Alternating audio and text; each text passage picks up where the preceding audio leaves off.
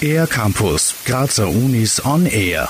Wie können wir in Zeiten von Hashtag MeToo Uvids Texte neu lesen? Mit dieser Frage beschäftigt sich Melanie Reichholf, Absolventin der Uni Graz im Rahmen ihrer Masterarbeit.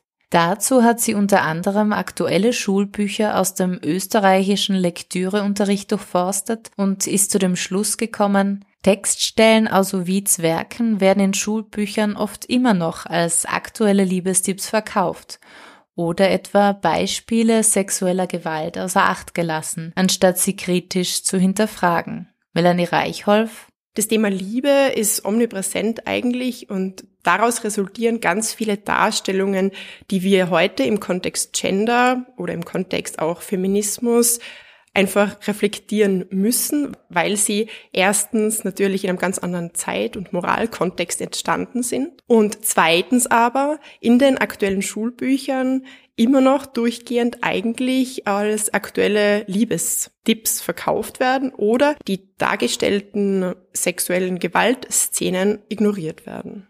Zu den erwähnten Liebestipps etwa zählt Körperkontakt zu Frauen herzustellen, ohne dass diese signalisieren, dass sie dies möchten. Ovids Texte beinhalten also aus Sicht heutiger Moralvorstellungen zumindest stellenweise deutlich problematische Inhalte wie Grenzüberschreitungen und Machtasymmetrien. Trotzdem steht für Melanie Reichholf fest, ich finde es ganz, ganz wichtig, dass man diese Überbleibsel aus dieser Zeit keinesfalls weglöscht oder wegignoriert, sondern dass man ganz aktiv damit arbeitet. Für mich sind das Zeugnisse über einerseits Veränderungen im Thema Gender, aber andererseits auch ganz klar die Erinnerung daran, dass es auch heute noch ganz, ganz viele Probleme gibt, also die Wurzeln in diesen Texten bereits sichtbar werden. Melanie Reichholf betont damit zum einen den Stellenwert antiker Textrelikte und zum anderen die Wichtigkeit, diese für die Schüler und Schülerinnen zu kontextualisieren und nicht unreflektiert in den heutigen Unterricht und in die heutige Zeit zu übernehmen. Da gibt's Schlüsselbegriffe, was als Lehrperson für eine Aufgabe auf uns jetzt zukommt, wenn wir mit solchen Texten arbeiten. Einerseits diese Kontextualisierung, Andererseits auch den Schülerinnen das nötige Hintergrundwissen mitzugeben. Also es ist ganz wichtig, für ein Bewusstsein zu sorgen, dass diese Texte in einem anderen Moral- und Zeitkontext entstanden sind. Und dann aber im Unterricht ganz bewusst Platz für kritische Reflexionen zu schaffen.